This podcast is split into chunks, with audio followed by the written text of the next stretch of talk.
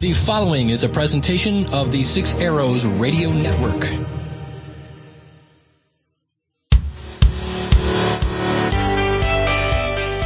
Welcome to the Modern Christian Men Podcast with your host, Cale Nelson.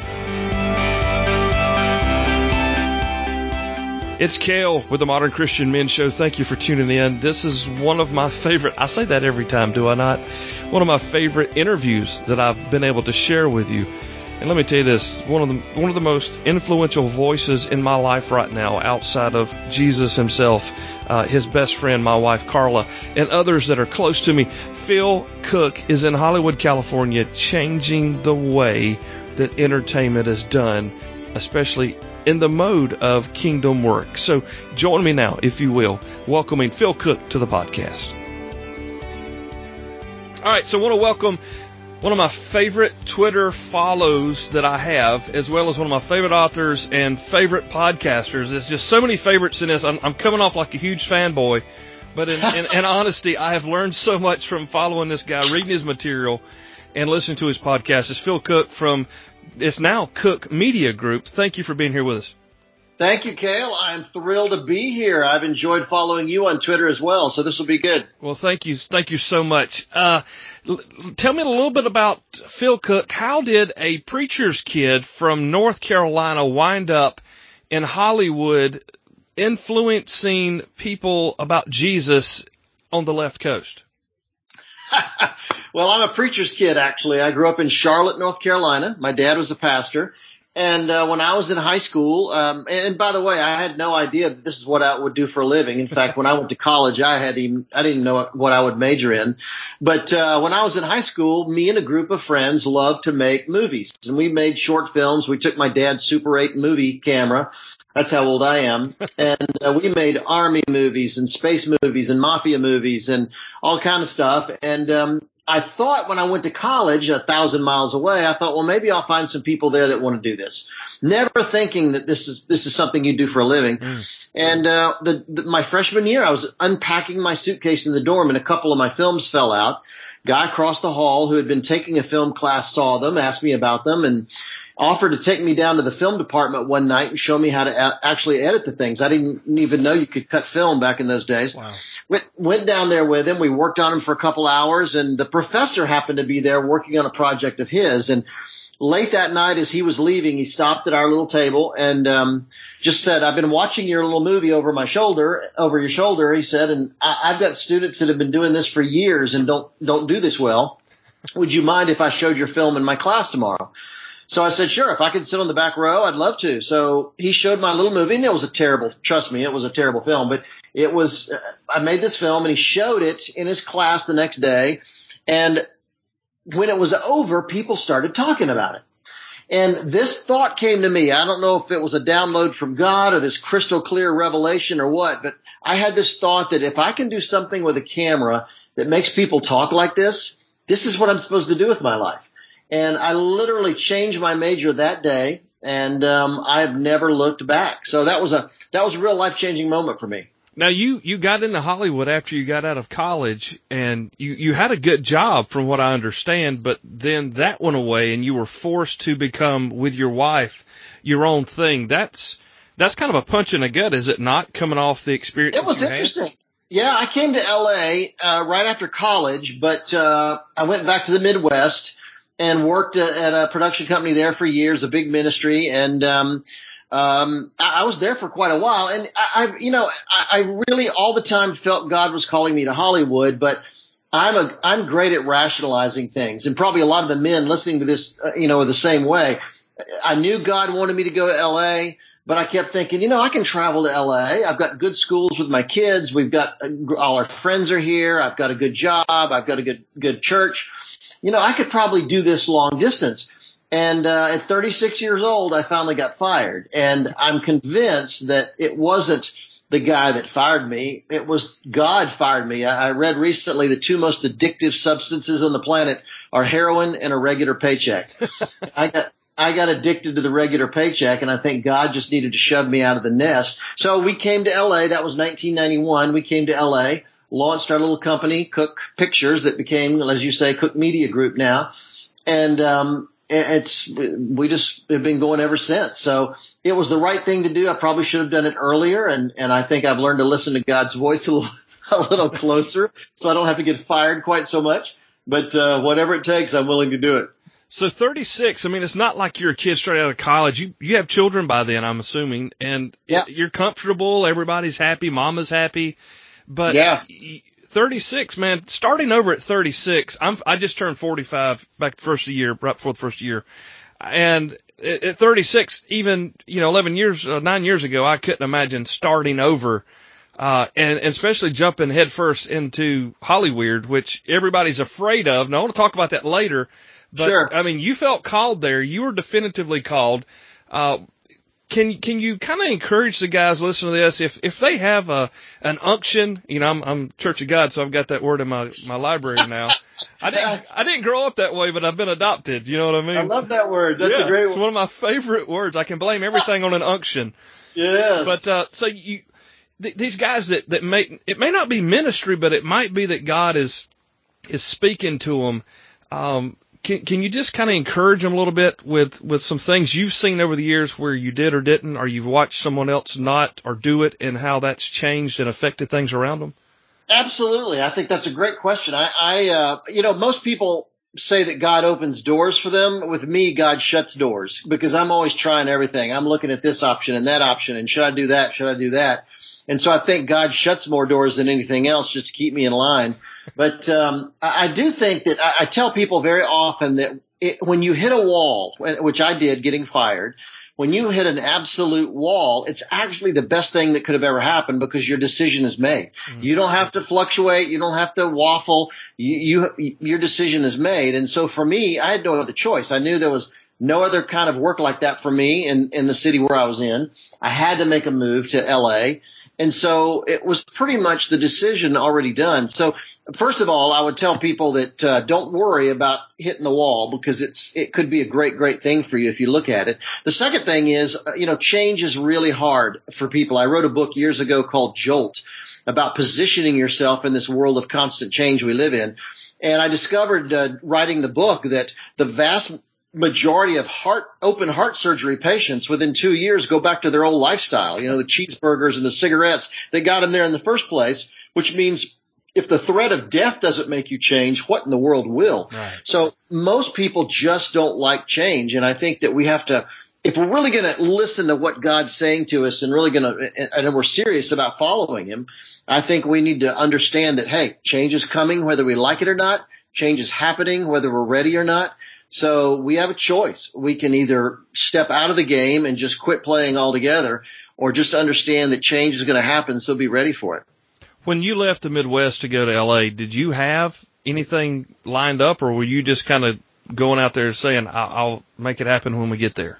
Well, I had worked for a number of years at, uh, for a number of ministries, kind of on the side, helping them with projects. Um, had a lot of relations out there, relationships. Mm-hmm. So when I got fired, um, I, once the word got on the street, uh, people would start to call, and that's something I think that um, I don't think we make enough of networking. You know, in the '80s, networking was a an obnoxious term and people hated it because it meant I'm using you to get something. Mm-hmm. But the truth is developing a web of relationships out there with people is always good. You know, the truth is there's an old advertising saying that when sales are down, it's too late to advertise.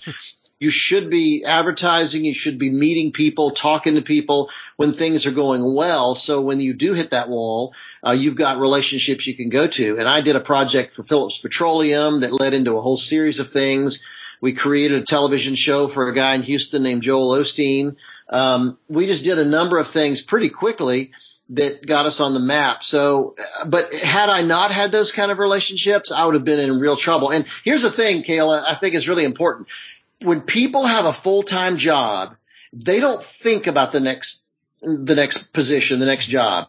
And they don't think about who should I be meeting just in case something happens. And I just really feel very strongly that when you're, even when you have a job, you think things are okay, that's the time to be working it because I, think the biggest thing I see out there when people get laid off, when they get fired, they are stunned. I mean, they're they're just shocked, and they have absolutely no idea what to do, where to turn, who to talk to, and um, so my feeling is never ever get over the feeling that you could be fired tomorrow. You know that that level of guilt keeps you on your toes and makes for uh, a lot softer landing should something terrible happen. Well, especially in today's market where everything is so volatile. I mean, when my dad came up, you know, his his both his folks retired from the mill. You remember yes. those from Charlotte, right? So, oh, dad my dad went, was a mill worker. Yeah, dad went to the dad worked in the mill. Then he got a work got a job with Southern Bell. You remember them? Yes. And then uh, he spent the next thirty eight plus years in telecom. And, and then he looked at me coming out of high school in '92, and he said, "So you need to get a job, and you need to you go to college, you get a job, you you get a mortgage, you get a car payment, you get married." And that was kind of the plan back in the 60s, 70s, 80s, and 90s. But man, everything is so different now. You almost have to be thinking forward all the time. And this is where folks really need to find the Phil Cooke of personal marketing and branding themselves as a just in case. Yeah, absolutely. You're so right. My dad grew up in the mill town. Everybody in my family literally worked at the mill their whole life. Um, in fact, in the town we lived that we lived in, uh, when you graduated from high school, you automatically got a job in the mill. and so, uh, but fortunately the war broke out and my dad lasted about two weeks in the mill. He said, I just couldn't take that. And he went out and joined the Marine Corps, fought the Japanese in World War II and uh, it, fortunately, had that not happened, I might be folding sheets and towels today. um, who knows? But uh, I'm very grateful for that. Yeah. But you're right. It, it's a different world that we live in, and you know the statistics are constantly changing. They're actually going up as far as the number of jobs the typical person has in an entire lifetime, or the number of places they work. Mm-hmm. And so I think put it this way, my feeling is your people skills, your ability to deal with people, your your ability to understand how to get your next job are just as important as the skills it takes to actually do the job. Because today we spend so much time trying to get to the next level, trying to get to the next job that uh, if we're not paying attention to how to do that well, we're simply going to crash. And and in the heated political climate that I'm sure you're experiencing in LA and just yeah. the, you know the day to day mundane thing here in South Carolina, uh, social media is so big, and I'm we'll probably talk about social media a couple of times, but right here is this a good time to say, hey, be careful, be smart, be Jesus on social media because as you have to potentially navigate a job change or something, that's become a big deal when people are, are looking at just more than your resume anymore. And if you're out, you know, being just a jerkwad on the internet, will, will that potentially cause folks problems? Absolutely. No question. In fact, I, I, can guarantee you that when you go in for a job interview, the minute you walk out the door, the first thing that employer is going to do is start Googling your name. And, um, you know, I know numerous people. Uh, in fact, it's become, it's become kind of epidemic among 20 somethings today that they're not getting jobs because of their Facebook history wow. and or their their Twitter or Instagram history. In fact, you know those shots of you throwing up after being drunk on spring break that you thought were so cute in high school or college they're not so cute to that employer. Yeah. And um, we're finding an epidemic of young people having struggling to get a job because what employers are finding on social media. So uh, it's it's a really important time to go back and clean up that feed. If you know if you've had some of those go sanctify your feed. yes, exactly, and uh, and be thinking about that in the future. And you know, it's funny, just the smallest things. I, I just think that that social media can actually be a very powerful tool for building your career. Um, I don't care if you're a plumber, if you're an attorney, if you're a coach, if you're a media person like me. Um, it, you can use social media to become an expert, become an authority in your area. And uh, for instance, I, I, have a friend, Dan Rockwell. Uh, he has he's online at leadershipfreak.com, and his social media handles are all leadership freak. I'd encourage you to check him out because he's brilliant and he's got like a quarter of a million Twitter followers. And it's only because all he talks about is leadership. He doesn't go on Twitter and talk about sports. He doesn't talk about politics. He doesn't talk about problems in his family. He's the leadership guy. So everybody knows that if I go to Dan Rockwell, if I go to Leadership Freak, I'm going to get leadership ideas, techniques, uh, principles. And so as a result, he's got a quarter of a million people following him on Twitter. He's going to have a job for the rest of his life. He's go, going around consulting with companies. So it's a great example of how anybody could start to build, use your social media to build your reputation, build your careers and authority. Um, that'll make a dramatic difference. I just think in many ways your social media results are better than your resume these days because people really go to that and they really rely on that. So talking about your friend, the leadership freak, uh, that that takes me to the Phil Cooke book. The Phil Cooke book. That sounds yeah, funny. yeah. That's that's the one big thing. So his one Yeah. big thing is leadership. Phil's one big thing is media and how it affects the world. Um, Yeah. It, can we get too focused on one big thing? Say like we're a pastor and Yeah. and we're focused entirely on our job as pastor of our flock of 150 and and and can we miss something by focusing too much or is it really important whether we're a pastor or bivocational if we're working in corporate or like you say we're self-employed we're a plumber? Can we overdo Well, I that That's a great question, actually. And I spent about 40 years going through this with leaders and organizations and major nonprofits and ministries and churches. And what I've discovered is that the people that get noticed out there are not the people that are pretty good at a lot of things. Mm-hmm. The people that really get noticed are people who are extraordinary at one big thing. Now, here's the thing about it. That one big thing is not a job. It's not about being a coach or being a teacher or being an insurance salesman or being a real estate guy or being a television personality. That one big thing is more the lens you view life through. Uh, let me give you an example. Mo- most of my adult life, Jack Hayford was my pastor here in LA, Church on the Way. I, I consider Jack the Protestant Pope. I think he's a brilliant, brilliant guy. He's long been retired now, but you, here's the thing about Jack. I've heard him preach probably a thousand sermons in the 20 some years we went there. However, if you cut Jack, he will bleed worship. Uh, it's it's the lens he sees everything through. He's written five books on worship. He's written a hundred worship songs for twenty some years in our church. He didn't just preach; he led the worship. He was the worship leader. So I don't care if he preaches on family issues or forgiveness or the resurrection or finances, whatever he preaches on, he does it through the lens of worship. So a big part of this is in this incredibly hyper competitive culture we live in people want an easy hook, a handle for you. You know, who is Cale? Who is Phil? Who is Jack? Who is who, whoever? And so what I've discovered is figuring out that one big thing, that thing I'm incredibly passionate about, the thing I wake up in the morning thinking about, the thing I go to bed at night thinking about. Um, that's the way. It doesn't mean that's all you do for the rest of your life, mm-hmm. but it kind of becomes the lens, the perspective that you see life through. So with me, I love sports. I, I'm I'm crazy about football. I love all kind of snow skiing. I love. I'm interested in all kind of stuff. Mm-hmm. But you, as you mentioned, that intersection of faith, media, and culture is kind of the way I view the world. So I'm going to look at any of those things from that perspective, whether I'm speaking, whether I'm writing, uh, whether I'm working on my blog or working with clients. Um, I'm going to do it through that perspective. And that makes, and here's the deal. It makes me unique. You know, that you may be a coach out there, for instance, and there are thousands of coaches just like you. But the truth is, there's only one coach with your background, your history, your perspective, and that lens that you look for, that one big thing that you're passionate about.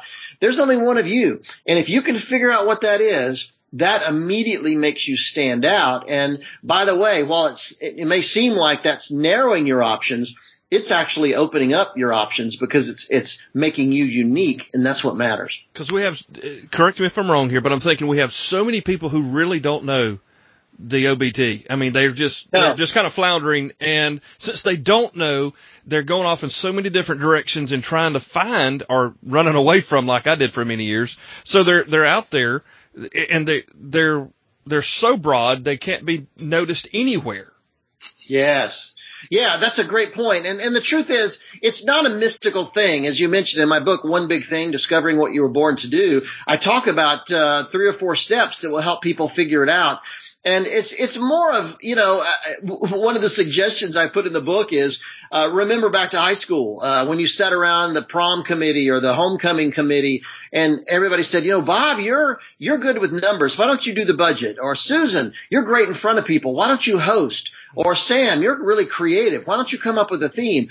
Other people notice what your gift is sometimes long before you do And so think back to the times that people looked at you and said, you know what, you're creative or you're good with people or you're this, those kind of things from your past can start to help you figure out what is that thing that I do well. And of course, other things that, you know, what comes easy for you. I, I used to direct I used to direct a lot of sports for ESPN on television early in my career. And I would meet athletes who would tell me, you know, Phil, I was just the fastest guy on the block growing up, or I was the guy that could always catch the ball no matter what.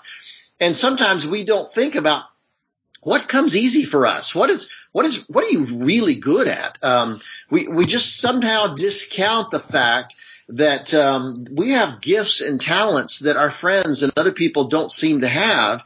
And if we start really focusing on that gift or that talent or that ability, who knows how far we could go because we're, we're all, we all have that in some capacity. Now, does the one big thing have to turn into a salary or can it be the ministerial gift back to the body uh, by kind of like, I guess you'd say in air quotes, bivocational or something to share that with the kingdom? Yeah, you know, it's it's interesting that um, I, I find I, I've run I, I have a blog at philcooke.com, cooke with an e, by the way, if I may sh- shamelessly self promote. Absolutely. Um, and my blog, I, I've written a couple posts um, in the last year or two on the number of brilliant people who had day jobs. Uh, uh, you know, a good example is William Faulkner, one of the greatest novelists in American history. Had a day job. He was the postmaster in Oxford, Mississippi. Uh, there are all kinds of Philip Glass. Um, Philip Glass had a day job. In fact, he was a plumber, enjoyed doing plumbing work. And I, I, had, a, I had a friend one time that actually had him come and fix his faucet. And um, Kurt Vonnegut, one of the greatest novelists of the 20th century, was a Saab salesman. So what we, what I'm finding is people in Hollywood, people who are great writers and artists and thinkers, often will have a day job. So the one big thing they discover, maybe that leads to financial success, and you can live off that, and it's great when it happens. But sometimes it's more of a calling. It's more of a something that you feel I'm going to do no matter what. I mean, writing is a good example for me. I don't get rich writing by any means, but I've written about eight books and uh, people love them and, and they become calling cards for me. They've helped us with our business. They get me invitations to speak, but they're not profit centers for me or our company at all.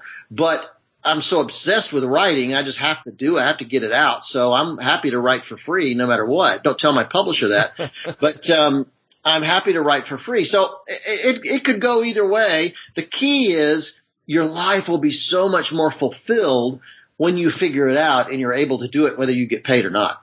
The other day I was listening and I was getting caught up. I'd, I'd, I'd been sick and I'd kind of gotten behind on my podcast listening and I listened to the stop giving advice when you're not asked for it episode and oh, it just hit me in the face, you know, because we're all so much smarter than everybody else. Oh yeah. And, and I listened to it and I said, oh, I am going to implement this. This is my new one big thing t- for this week. I'm not going to be offering advice everywhere. And then, then my cousin Rob sends an email from his ministry and it's just a huge wall of text. And I, I text him on the phone and I said, call me when you can. He calls me and said, Hey man, I'm sorry I asked you to call me. And he said, why? I said, because I want to offer you some advice that you haven't asked for. And I've told myself I'm not going to allow myself to do that. And he's like, what are you talking about? I was like, Phil Cooke, man, he's got me messed up. and I said, we've got to get you, I said, can I give you some advice you didn't ask for? And if you'll give me permission, I'll share. And he said, sure. So I said, MailChimp.com, man. Just go look it up. We'll figure out how to make you some cool emails for your ministry. But I caught myself because here I was, thought I had this thing figured out. I, cause it worked well for me with my ham radio show. And, and I, you know, you've done things and they work, so you see a mess and you try to fix it. But that spoke, that show spoke to me directly. Um, and, and speaking of all these different types of callings and, and jobs and, and abilities and whatever, I know some of us who are in a position like, like with my ham radio show, it does create that expert of the field thing. Although I was kind of the dumb guy asking the questions, I still became uh, an expert in the field of asking the dumb questions everybody was afraid to ask in yeah. that in that genre. But we all think we have something to offer. How do we really stop for just a minute? And and I'll put a link to that particular podcast episode in our show notes. But how can we stop for just a minute and catch ourselves so that we don't get in front of somebody's learning? That's a great idea. Uh, that's a great, it's a great question, great thought. Um, what I'm, what, where that podcast episode came from is, you know, you don't have to be married very long to realize you don't need to be given advice when it's not asked for. Uh, my wife hates it when I do. And even though I'm brilliant, you know, insightful, at least from my perspective, um, I'm not that way with my kids and my wife. And so, and, and the same way with clients. I've just discovered that we, like your, like your pastor friend, I work with clients that are wonderful clients, but they'll all have blind spots or they'll have a weak area. And I feel like I can speak into that. Mm-hmm. But generally speaking, I've discovered that if you wait until they, they recognize the need, there we, they'll be much more open to listening to what your advice is. Let them ask and then they'll be open. Uh, I used to just drop my brilliant golden nuggets of advice all over the place and wasn't long before I, I realized nobody was paying attention. and, um, so I'm, I'm a little more judicious and careful, but the truth is we, we just need, I think it comes, we, we need to listen more than we talk. Uh, one of my big pet peeves is we don't, we don't listen enough. I just had a conference call with a with a person who just dominated the entire call. There's four of us on the line, but this one person never stopped talking. I mean, I don't know if he took a breath. I don't think he did uh, during the entire hour call, and um, that just turns everybody off. And so I think if if a, we learn to, li- no matter how passionate we are about wanting to share something in meetings, for instance, what I'll do is I'll just sit there and listen and no matter, and if I have an idea, I'll just jot it down on a piece of paper and wait for an appropriate moment to bring it up. Um, I just think interrupting people is bad. Constant talking is bad. We learn so much more when we listen. And that way, when we do inject our ideas, they're a little more poignant and, and they're going to be considered a lot more when we do. So I, I just think that you've hit on something really big there, Cale, and that's just be careful about how much we, how much advice we share with people when they have, when they haven't asked for it because it won't go well. Well, I wish I could take credit for it, Phil, but it was all you, man. It, it that I'm telling you, I listened to it two times in a row because I just wanted to make sure I heard it, and then of course I blew it, you know, three days later.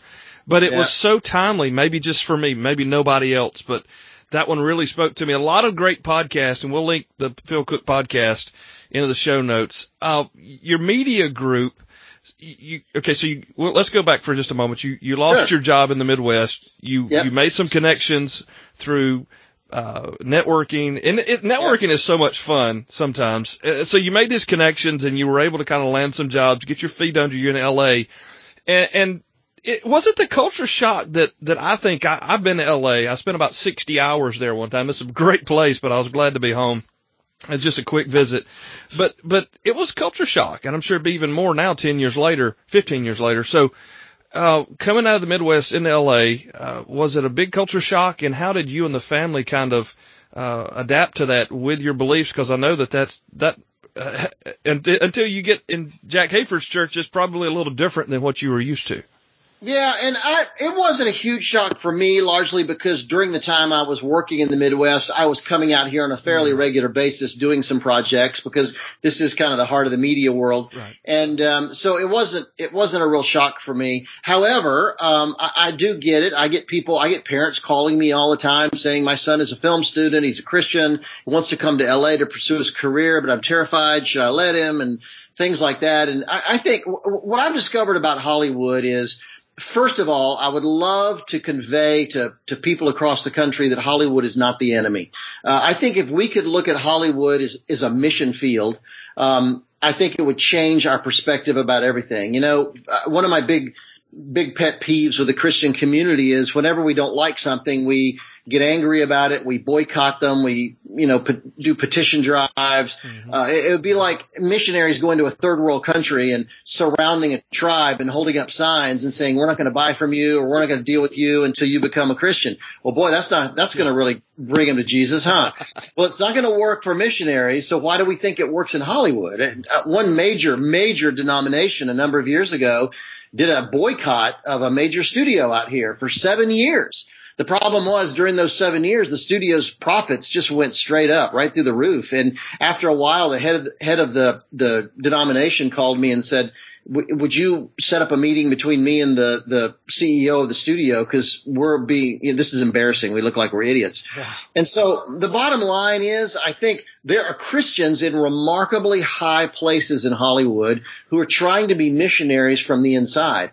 And when we criticize Hollywood, when we're constantly complaining about Hollywood on social media or ministries who are doing you know, boycotts and petition drives against movies or TVs that shows they don't like that makes it more difficult for the people that are inside. I'll give you a great example. I had a meeting not long ago with a a really high level studio executive uh, at a at a television network, and uh, when I brought up Christianity, he said, "Oh, I know Christians. Those are the angry people."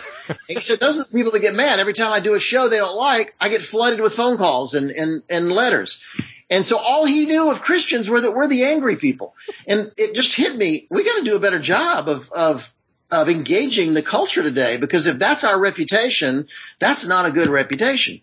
So, um, I just think that I, I, I think we'll, we'll do better by training up young filmmakers, young actors and actresses to come out here and, um, make an impact in the industry. That's, that's where I think will make a huge difference. Now, uh, going back to your podcast, uh, yep. recently you had a lady on that, uh, overseas started a prayer ministry for folks in Hollywood. Very intriguing show. I, I, yeah. I'm wanting to, I want to make that connection potentially with her husband, who is a, uh, who writes songs as a composer there yeah. in LA. I think that'd be a cool show. But anyway, what, you know, maybe later.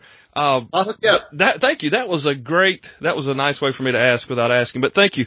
Uh, that, that was a great show because I have to say that was pretty smooth. I was impressed. thank you. I've been married 20 years in one day. Okay. So yeah. Uh, but I really, man, I felt I was listening to the program and I was so convicted by what you guys were saying. And I know that sounds real churchy, but honestly, it was almost heartbreaking to know because I am no fan of of what comes out of there by and large, especially sure. being a father with a bunch of kids and and seeing it just continue to deteriorate.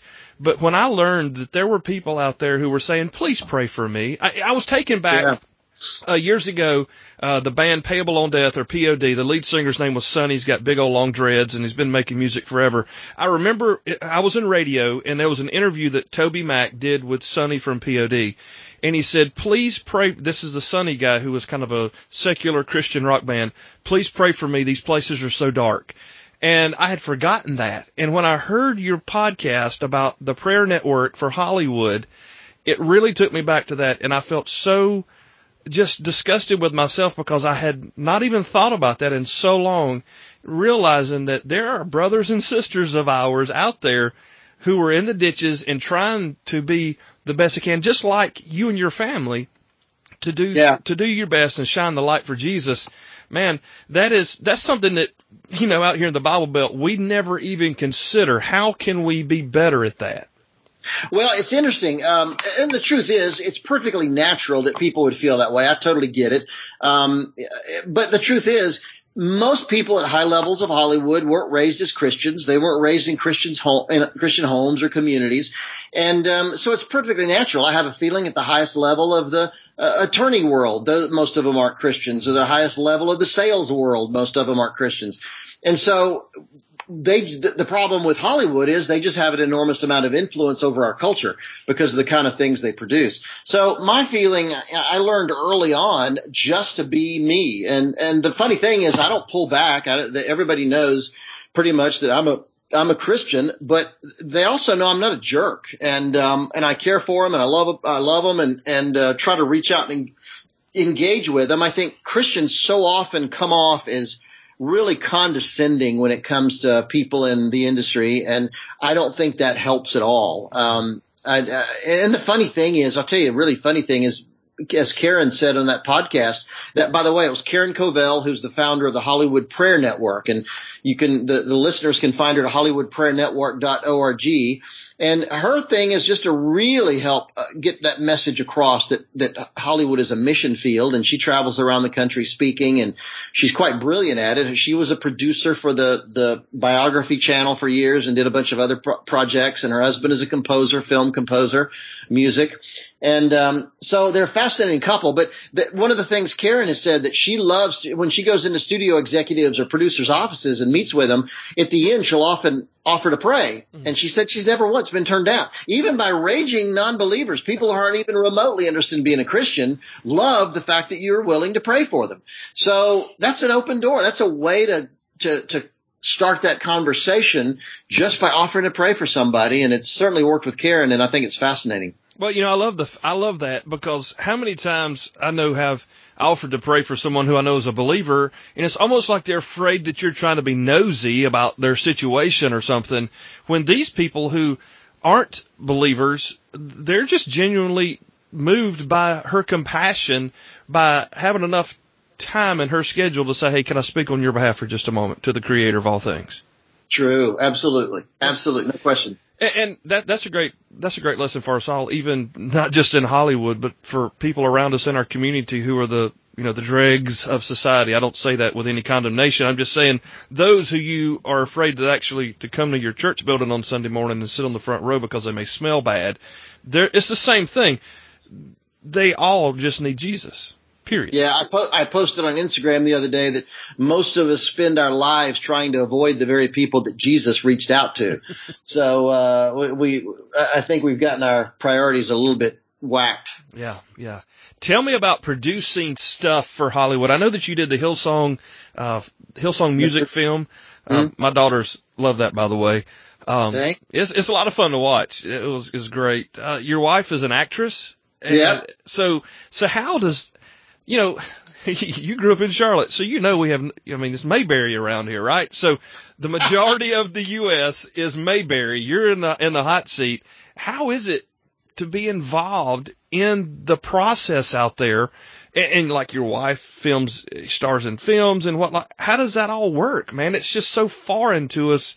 It's almost like it's another planet. Well, it's you know what? It's just it's it's really not. Um, it's really not as strange. It's, it's a little bit different world, but it's it's more fun than selling shoes at the mall. I'll have to say that. And uh, it's really funny. A lot of the with the work that I do, I travel like crazy. I, I mean, I put up probably close to 200,000 miles a year and, and just all over the world. And about six or eight years ago, I had a real meltdown. I thought I can't travel anymore. I'm so sick of this. I, I mean, I literally travel almost once a week. Mm. And I thought if I have to get on one more plane, I'm going to blow my brains out. I had a, I walked up to LA, the ticket counter at American Airlines at LAX, which is the fourth busiest airport in the world. Is that I'm walking up, the ticket lady said, "Oh, Mr. Cooke, welcome back. So nice to see you." I thought, shoot, if that lady knows my name, I'm here way too much. Yeah. and um, I just said I can't do it. And then I had this revelation that uh, I have no other skills. This is all. This is all I'm good at. What am I going to do? This be is a one big thing. Yeah yeah, I'm going to be a greeter at Walmart if I don't do this. So I just sucked it up and I joined the airline club and I decided I'm going to spend a little money on my luggage and have nice luggage because I live in it.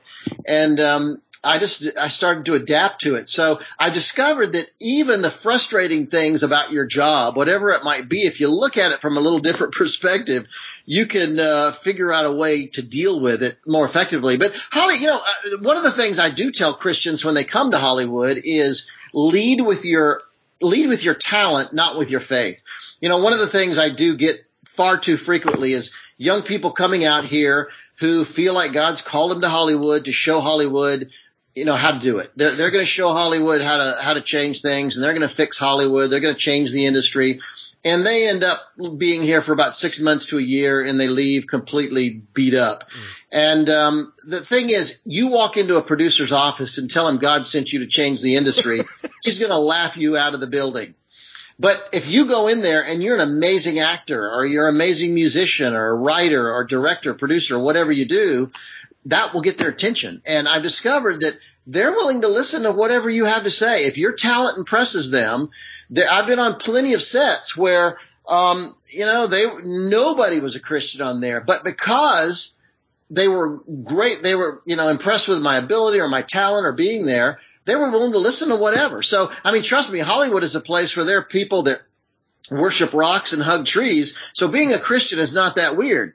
And um, as long as you're really good at what you do, you that in, in, fact that's a good word for anybody at any job. If you're a salesperson or in insurance or education whatever you do if your talent is great if you're good at what you do people are much more apt to listen to whatever you have to say. So that opens doors for sharing your faith that uh, you know being terrible at what you do would never open. So i've got sons. I've got three sons. My oldest two are aspiring filmmakers and uh, they love your podcast as well, by the way. Oh, great. Um, so 13 and 15 years old. Uh, I have no plans to send them to Hollywood, and, and they're just, you know, they're making videos for church. They're flying drones in the yard. They're doing, you know, little things here and there for folks. Uh, but it may not be filmmaking that the person is interested in, uh, and moving around anywhere. So as you've traveled 200 plus thousand miles a year, you see everything from every different level. Uh, what are some of the craziest things you've seen in your travels regarding your faith or someone else's and how it affected someone else? Um, before I answer that question, let me go back to your sons for sure. just a quick second. Um, I'm, it's funny that it's interesting that you said they made videos for churches. Mm-hmm. What, what I'm trying to get across to people is churches are a fabulous place to develop filmmaking abilities. Mm. Um, I, I can name you two or three guys I know right now that have amazing TV commercial contracts or feature film deals who got their start filming in churches. So um, uh, churches are making movies nowadays. They're doing an amazing number of short films and short videos.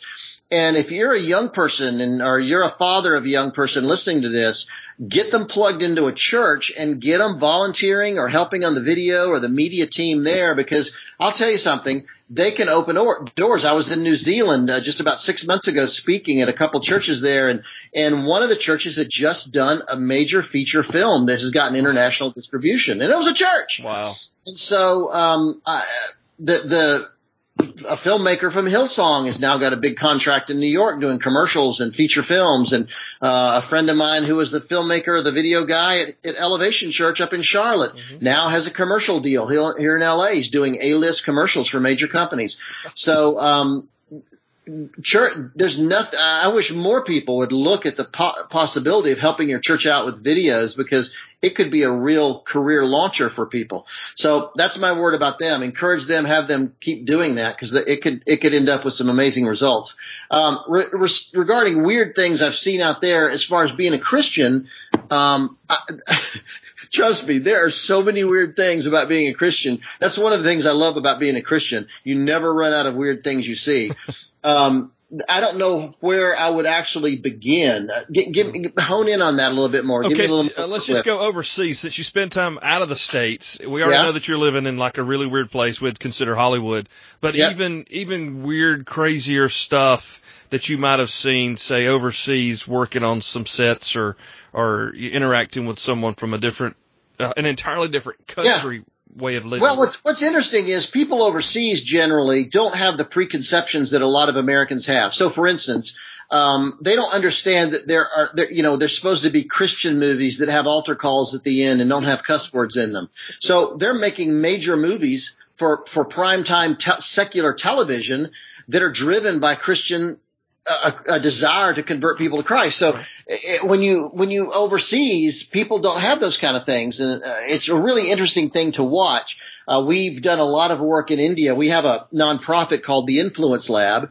and um, we use that to try to raise money to help train media professionals overseas, Christian media professionals overseas. And we've been to India four times where we trained filmmakers and writers and musicians and actors and um, we did a competition for short films. One of the problems there is that there's so much stress on young people with exams. You know, you, you, you want your kid to raise your kid to do really well so he can help carry the family right. and take over for you when he's grown. And um, there's as a result, there's enormous pressure when exams come around, and when kids don't do well on exams, the suicide rate skyrockets in India among young people and because there's it's so embarrassing to go fa- back to your family and tell them you didn't pass, and the pressure is so great. And so we encourage a fest kind of a, a project. Let's do some short films on that subject, and we raised the money to help them do it. And young Indian filmmakers did some remarkable, remarkable things that had been playing all over the country. And so uh, people overseas. I, I spent uh, a number of years training 60 filmmakers who are all Christians in Russia. Now, all 60 of them are working at the Russian film studios in Moscow. so you can get the gospel into powerful places. You know, I, my one of my feelings is if you reach the artist, you can reach the world because they're going to go out and make films and music and television shows and write books. And it, it just, the, the story grows. So I'm just a big believer in what we can do to help train media professionals internationally who happen to be Christians to share their faith in a much more uh, impact, uh, high impact way. So let's bring it back down to the uh, to the Cooke household. Cook with an E, by the way, guys. Um, Thank you. Yeah, you know, it's so hard. We say to get up and read our Bible every day. It's so hard to say prayers specifically with our wife before we go to bed at night, or you know, maybe take uh, 30 minutes for some intimate time of meditation. Don't take that the wrong way with Sure. Jesus eh, to to gain knowledge, wisdom, discernment from Him, either through prayer, you know, reading the Bible, studying, something like that. Man, how does Phil Cooke traveling 200,000 miles a year on an airplane? How does he, how, how has he balanced those things by raising children, being married to the same lady all these years? How, what's your secret, man? Cause a lot of guys are curious right now. How does this guy hold this stuff together? I don't have a secret, but I'll tell you what I've learned, and that is, uh, by the way, I have two daughters. Both are grown. One's 30, one's 33. I would have liked this, liked a son, but the risk of three daughters was too great, so we quit. Um, He's right, my- guys. I've got two. That's enough. Our oldest Kelsey has a, a grand has our granddaughter and a grandson, so we did finally got the grandson along there. But here's what I've discovered: place, location, and time are absolutely critical. So what I've learned is, um, number one, find the time of day when you're most creative, when, when you're most thought, you know, when your thinking is clearest. For me, it's early morning from 6 a.m. to noon. I can write, I can think, I can create like a crazy person. After lunch, not so much. I can do interviews, I can do meetings and travel and things like that, but I'm not going to create anything significant after after lunchtime. Uh, other people, my wife is more of a night person. She really blows up at night. That's when she wants to do her creative work. And what I've discovered is, you know, we all we all operate in circadian rhythm. Some people are morning people, some night, some after. There's a small sliver of who are afternoon people. Whatever it is, find your time and then block it as much as you can. Certainly, a lot of your listeners have a day job mm-hmm. and they can't have total control over their schedule. But for instance, when I worked full time, I found out I realized I was a morning person. So I would come into the office two hours early. I came in at 6 a.m. every morning. I wrote my first two books in that two hour period from six to eight in the morning when the phones weren't ringing. Nobody was coming in. Nobody bothered me. Nobody interrupted me just because I could focus so well. So whether it's, you know, devotions, reading the Bible, studying, praying, whatever, figure out a time when that's the best for you. Me, it's morning. So I get up and the first thing I do is, is go in and read the Bible, uh, read the newspaper, pray, do all that stuff, write, whatever I want to do where I need to be at my best. Uh, that's important. The other thing I would encourage people to do is find the place that's best for you. Um, you'll never be at your best if you're not in the right place. For instance, with me, I can't have the TV on. I can't have the radio on. I can't have phone calls going. I've got a, I think a bank vault would probably be the best location for me simply because I have such a, I'm so easily distracted. Hmm. Other people, however, I, I've read some research recently that the dull roar of coffee shop conversation is very inspiring to some people. So if, if that's what it takes for you to read the Bible or write or journal or do whatever you do, go to a coffee shop. But whatever it is, if you can figure out the time of time of day that you're at your best, figure out the place where you're at your best, you put those two things together and you would be amazed at the, the productivity, how much it'll shoot up, um, how remarkable your work, will, will become, and um, it'll change everything. I think we spend too much of our lives, ra- you know, just living randomly. We think, okay, I'll st- I'll read that book when I can, or I'll pray when I can, or I'll read the Bible when I can. No, no, no. You've got to come up with some kind of a system uh, that will help make it happen. Because if you don't, I can just tell you, it will never ever happen. So we have to be deliberate. Very deliberate and intentional. Absolutely. Absolutely. Being random, just, I've discovered I will just never get, uh, it's funny. I'll just never get around to it. Working out is the same way for me, by the way. I can't just say, you know, I'll go maybe work out this afternoon. If I don't do it in the morning, I won't do it. If I don't get it over with, it's not going to happen. So that's absolutely critical. So what you did was just took away everyone's excuse to do everything they've always wanted to do because you wrote two books with a full time job, two hours yeah. before before you had to clock in in the morning. Oh, and I know people that do far greater things with far more restrictions in their life. And so it's, it's, you know, you just, this, it's, it all depends on how committed you are. Are you serious about doing what you feel like God's called you to do or not? And if you are, you'll do it. If you're not, you'll come up with excuses. It's just really that simple. And, you know, writing is a great example. I don't wait for inspiration. If you're waiting for inspiration to do creative work, you're an idiot. Um, you know, uh, the art of writing is the art of connecting the seat of your pants to the seat of a chair. Mm. You just have to show up and the inspiration will come. And I think it's that way with every aspect of our lives. Showing up, uh, you know, is 90% of the deal. And that's what makes things happen. Now, I know we're getting close to running out of time, but I, I want to ask you real quick here. You changed the name of your business after I don't know, 20 plus years. 35 years. 35 years. Yeah. You changed the name. You rebranded. Was this like losing your job at 36 and starting over? Or were you much more comfortable with that? And, and so it's time. This is who we are. Let's go. Well, we, you know, it's funny you bring that up because we, part of the things we do as a company is help organizations change their name. So whether you're a, a business or a nonprofit or a church or a ministry, we have a process we walk you through to help you, you know, be effective at changing your name. Um, so if we screwed this up, it would look really, really bad. We, we, we wanted, we wanted to make sure we did not drop the ball on this one. So we were prepared and we put a lot of thought and effort and time into it. And, and essentially what happened with us is one of the reasons I've written on my blog before about when it's time to change your name. And, and our situation was we just do different things. When I started, I was a director and a producer of, of films, videos, TV. But now we do, and we still do that, but we also do a lot more. We do strategy, we do websites, we do social media, we consult with people, we coach with, we coach leaders. We help leaders tell their story in today's incredibly distracted world. And today that involves a lot more than just producing videos or films. So uh, we realized that the name Cooke Pictures, we took that name from the old studio days, Warner Brothers Pictures, Universal Pictures. Mm-hmm. We took that name and we realized it doesn't really reflect all that we do. So after a lot of thought, a lot of strategy, a lot of thinking, and a lot of coming up with different options for names, we landed on the Cooke Media Group because it really said more about the whole team that we have and what we're capable of helping leaders accomplish and what we can help organizations do out there. So it was, it, it wasn't as difficult. I mean, it's difficult because trust me, I, I've, I've done so much with that other name for 25, 30 years that uh, switching around took a lot of work, but we did it. We had a schedule. The way we rolled it out was we were very deliberate about it. And uh, so far we've got nothing but really great results. So it's been fantastic. Awesome.